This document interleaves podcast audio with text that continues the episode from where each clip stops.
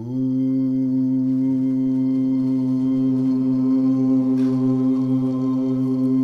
again yoginam chansam Padma Kaitan Bona Yasin Jogi.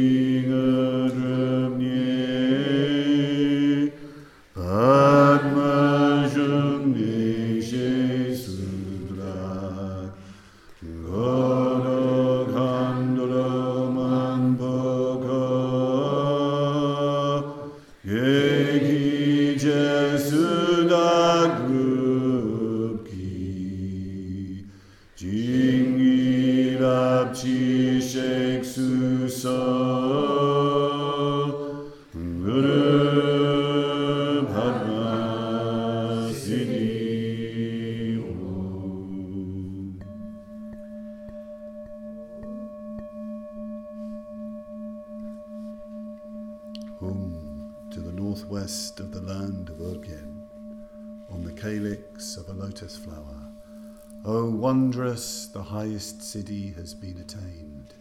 Thus Padmasambhava declares, O thou who art encircled with an entourage of Darkanis, following thy example will I work. Thou must come here to give me thy blessing. Guru Padma Siddhi Om.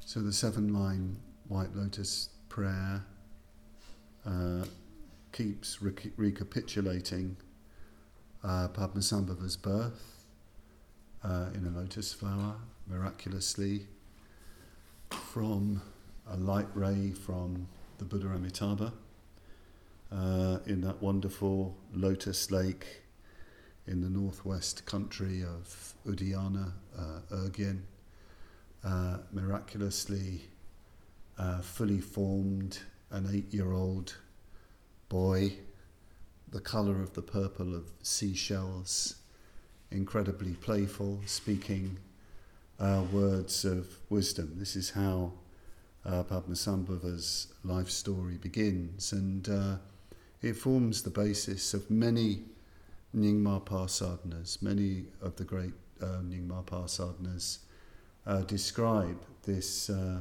the visualisation describes this. You visualise the lake of Dhanakosha, you visualise uh, Padmasambhava, and uh, you do the sadhana uh, in that way, in many, many different ways. He's also called not just lotus-born, he's also called lake-born Vajra, has many names to do with emerging from uh, the lotus lake.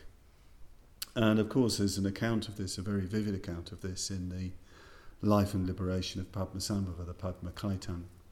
Uh, the Testament of, of Padma, uh, which is, uh, you know, a fairly famous text in our movement. And uh, we were talking about it uh, the other day, with particularly with Vidyasakhi. We were uh, we were talking about it, and I think Paraga was there. And uh, I think it would be really, really good one day if we actually had a retreat, a proper retreat on the life and liberation of Padmasambhava, and we. There's there's a way you could sort of go through that and make the whole thing a, a sadhana. And um, it's I've been thinking about the text a lot over the years, because it's quite an extraordinary work, because you've got this whole backdrop of the the whole transcendental uh, vision of Amitabha. You've got the whole backdrop of of the tremendous sort of uh, um, the, you know in all lands throughout the cosmos, there's a Buddha and a Guru, a Buddha teaching the sutras, a Guru teaching the mantras. You've got the backdrop of this tremendous war between this incredible demon uh, who's fallen away from pure teaching. That's how he's become a demon. He's misunderstood the primordial purity teaching, and so he becomes this terrible demon who enslaves Uh, the world. He becomes a complete paranoid despot um, named Rudra, Tapa Nagpo, Matarangara, uh, he who devoured his mother. Um, you could get the picture. So that's the sort of backdrop. And then you have this emergence of this pure being, Padmasambhava, who is then adopted. He's ensnared by the world. When he's taken by King Indrabuti, he has a vi- he sees um, a fowler um, catching a bird with a net, and he knows he's been ensnared. Uh, it's a sort of um, there's a sort of deep symbolic meaning to it. I think you can read it as the sort the sort of falling away from vision, the domestication of of vision, and the only way he can get out is by misbehaving very badly. It's the only way he can get out. It doesn't just go forth. He goes, he's disgraced. Uh, there's a complete finality with his relationship to the world. And the only way he can expiate his sin is through going to cremation grounds.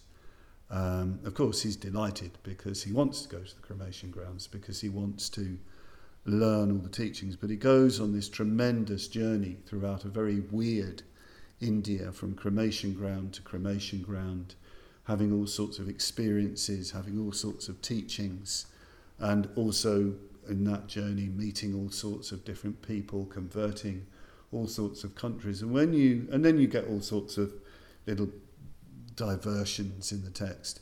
But when you read it, you realise what's going on.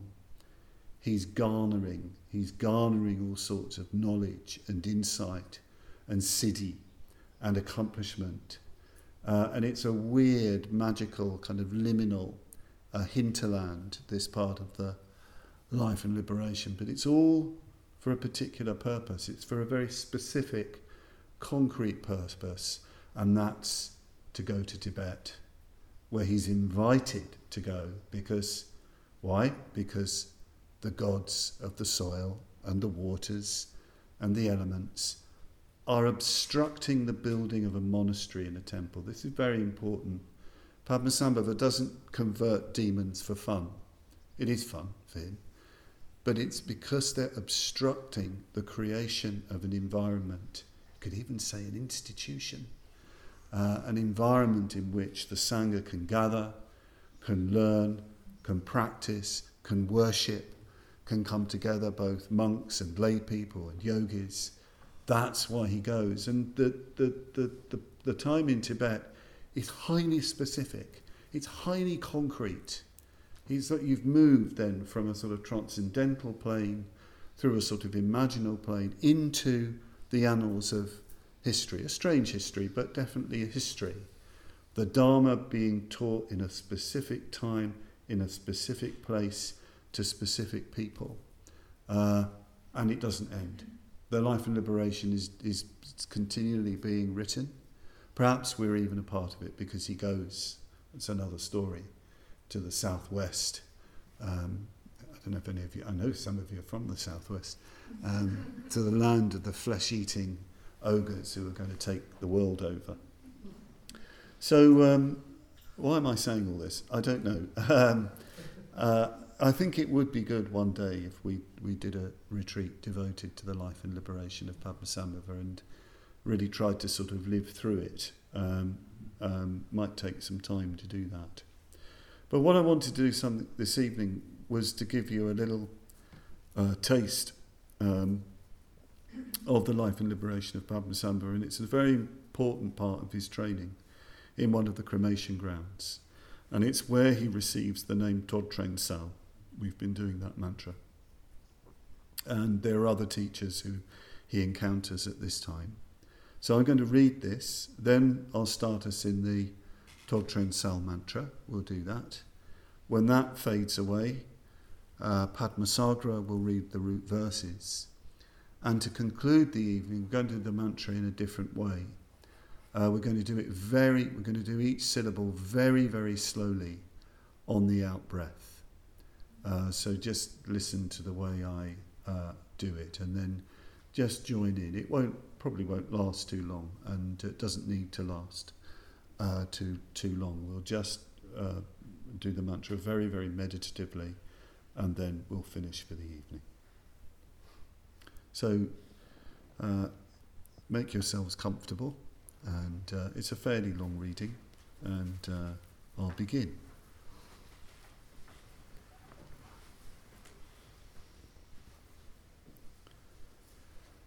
the sojourn in the cemetery of the mysterious apparitions, where he received the name Thötreng Tsal. Now Padma reached the abode of the Vidyadhara who frequents heaven. In the cemetery of sleep, in the mysterious paths of beatitude, he came to the place of the Darkani, Surya Chandra Siddhi, the highest of the Darkanis. Padma desired to go before her, as she was also the great Darkani queen of deeds. Finding the door to the castle of the skull closed, he could not attain liberation. So he sent a message through the maidservant Kumari, and when he received no reply, he asked her if she had forgotten.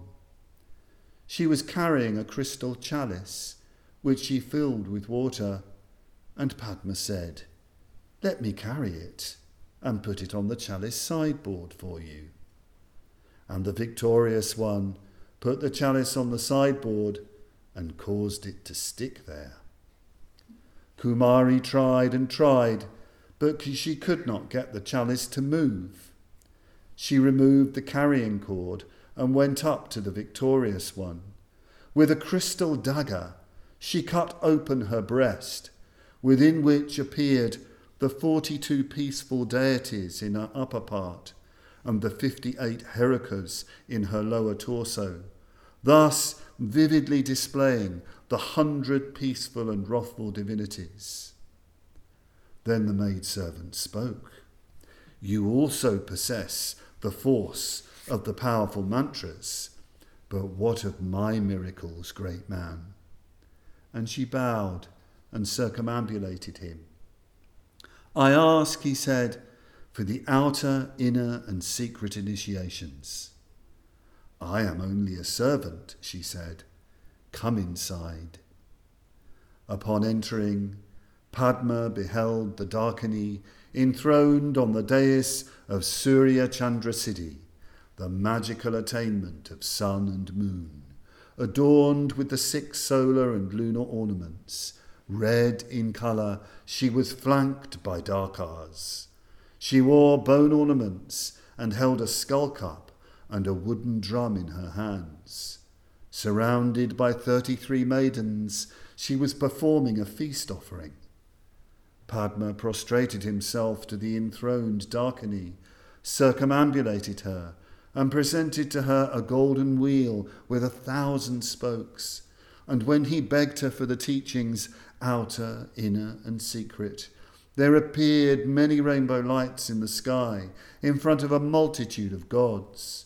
Of good karma, of noble race, he now asked for the initiation, saying, "Before the supreme sages appeared, without yet the name of Buddha, even the Buddhas of the thousand ages depended on the Guru.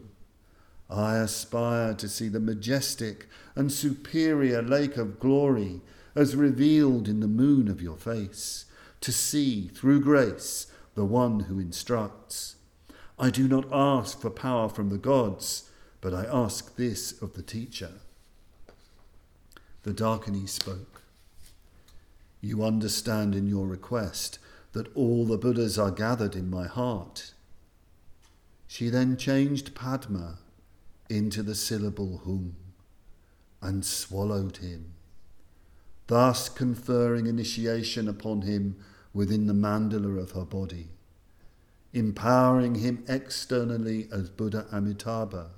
She gave the blessing to attain the Vidyadhara level of long life, empowering him internally as the noble Avalokiteshvara. She gave him the blessing to attain the Vidyadhara level of Mahamudra, empowering him secretly as glorious Hayagriva. She blessed him to bind all the Mamo Darkanis and haughty demon spirits.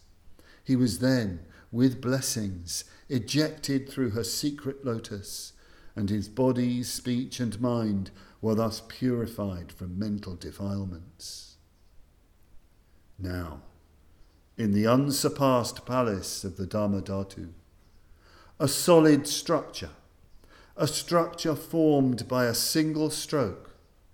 The faithful one of the oceans of victory, the Vidyadhara Vajradharma and Vajragarbha, as well as the Vidyadhara Kunjaraja, showed the purple shell of their mouths, surrounded by many sons and daughters of deities, by rainbows and the sound of music. They gave Padma the precepts in that very place, and conferred on him the corresponding powers. With the power of the Kalyanamitras, those sure supports, he was consecrated as the Nirmanakaya with eight outer forms. With the power of compilations and with the books which give the doctrines of the Dharma, he was consecrated as the Sambhogakaya with the eight inner forms.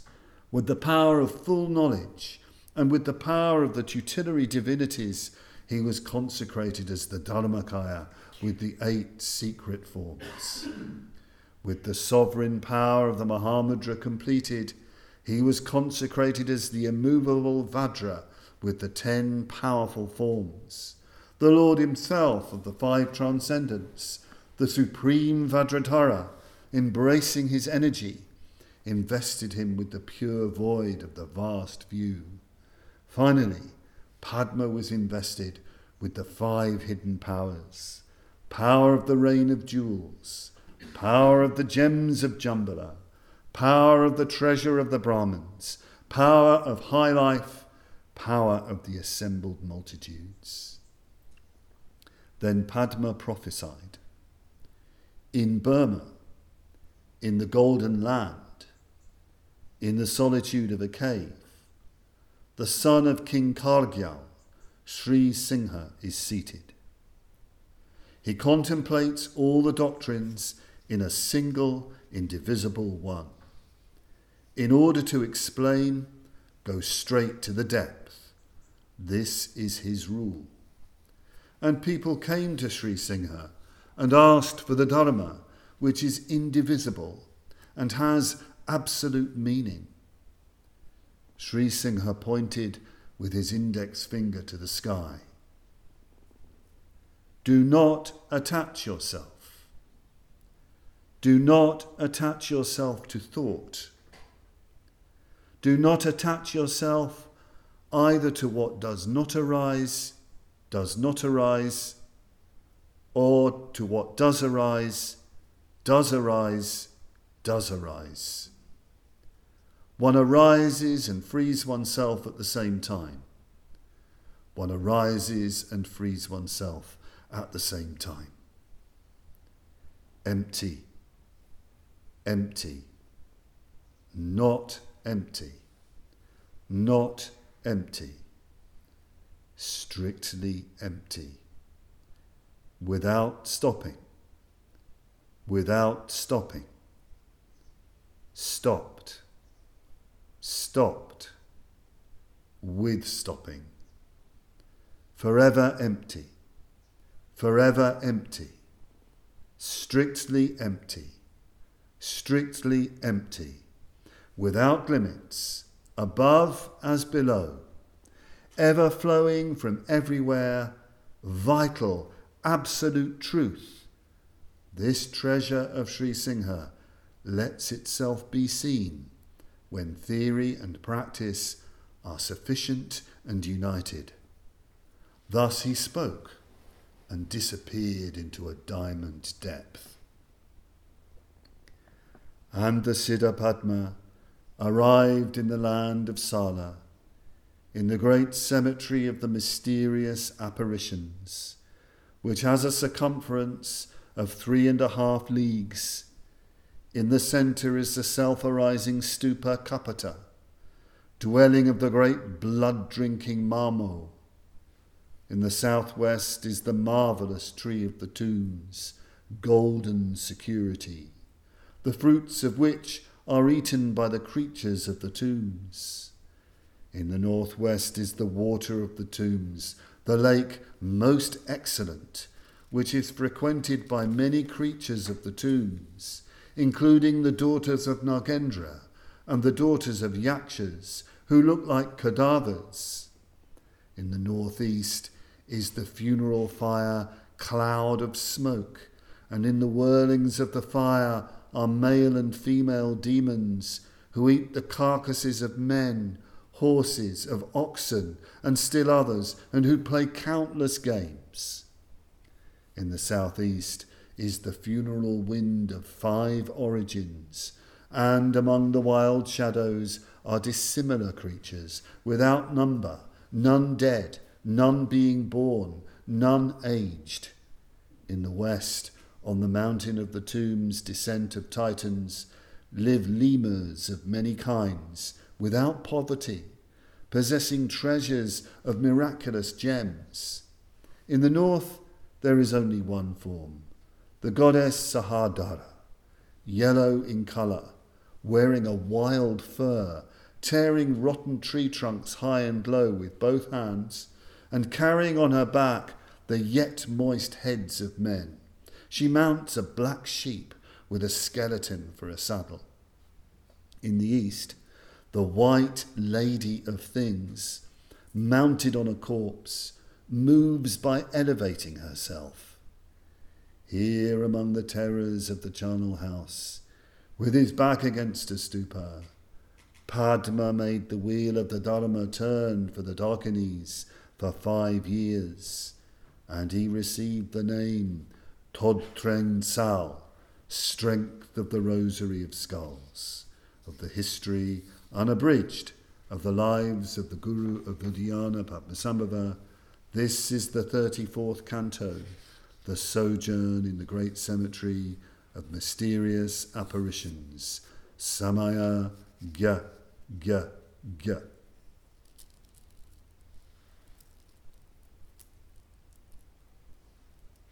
Om Ahung Vajraguru Pima Thötreng Tsal Vajrasamaya Jasiddhi Falahunga. Om Ahung Vajraguru Pima Thötreng Tsal Vajrasamaya Jasiddhi Falahunga. Om Ahum Vajraguru Pima Thötreng Tsal Vajrasamaya Jasiddhi Falahunga. Om Ahum Vajraguru Pima Thötreng Tsal Vajrasamaya Jasiddhi Falahunga. Om Ahum Vajraguru Pima Thötreng Tsal Vajrasamaya Jasiddhi Falahunga. Om Ahum Vajraguru Pima Thötreng Tsal Vajrasamaya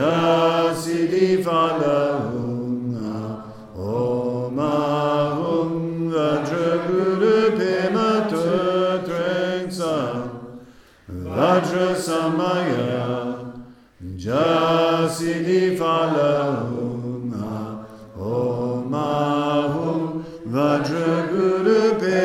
Ahum Vajraguru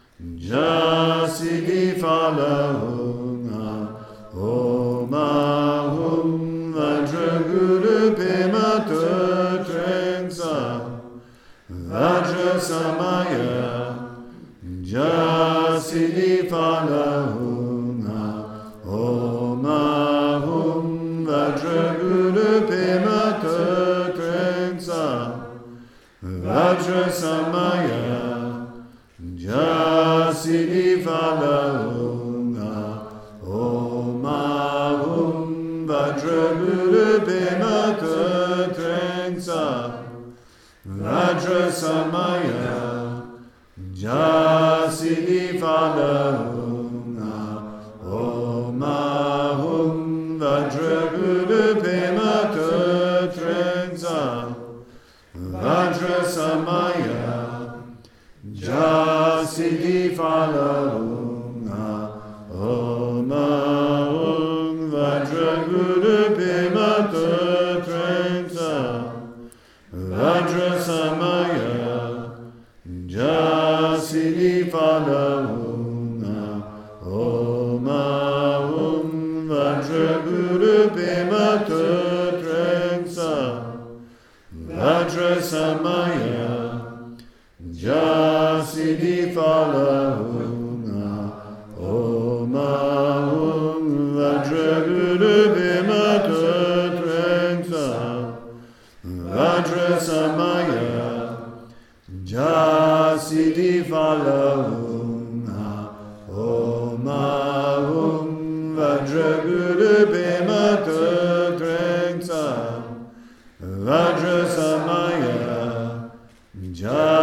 The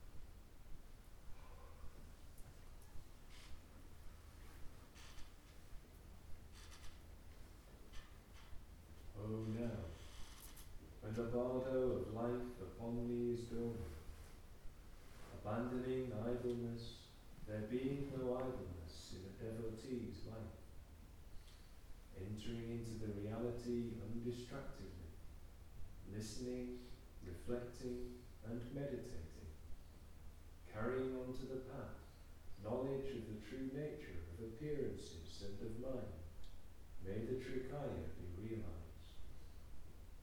Once that the human form has been attained, may there be no time or opportunity in which to idle it away. Oh, now, when the dream bardo upon me is dawning, abandoning the inordinate corpse-like sleeping of the sleep of stupidity, may the consciousness undistractedly be kept in its natural state. Grasping the true nature of dreams, may I train myself in the clear light of miraculous transformation. Acting not like the brutes in slothfulness, may the blending of the practicing of the sleep state and waking experience be highly valued by me.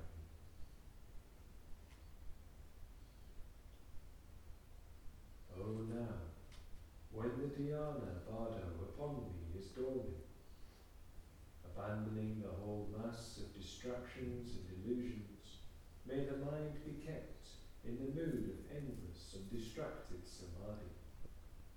May firmness, both in the visualizing and in the perfected stages, be obtained. At this time, when meditating one point of you, with all other actions put aside, may I not fall under the power of misleading, stupefying passions.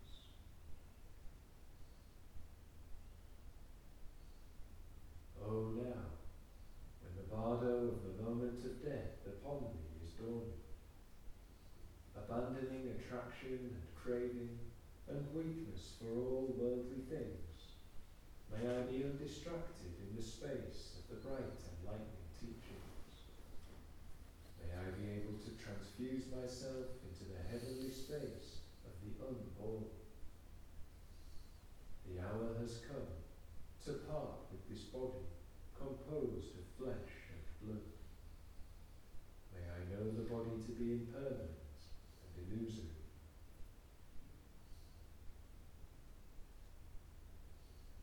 Oh, now, when the bardo of the reality upon me is dawning, abandoning all awe, fear, and terror of all phenomena, may I recognize whatever appears as being my own thought forms.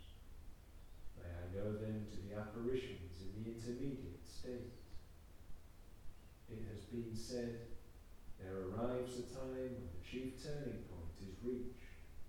Fear not the bands of the peaceful and wrathful, who are your own thought forms. Oh, now, when the bardo of taking rebirth upon me is dawning, one pointedly holding fast to a single wish, may I be able to continue the course of good deeds through repeated effort. May the womb door be closed, and the revulsion recollected. The hour has come when energy and pure love are needed. May I cast off jealousy and meditate on the Guru, the Father, Mother. O procrastinating one, who thinks not of the coming of death, devoting yourself to the useless doings of this life. Improvident are you in dissipating your great opportunity. Mistaken indeed will your purpose be now, if you return empty-handed from this life. Since the holy Dharma is known to be your true need, will you not devote yourself to the holy Dharma, even now? Thus say the Mahasiddhas in devotion. If the chosen teaching of the Guru be not borne in mind, will you not be acting even as a traitor to yourself? It is of great importance that these root words be known.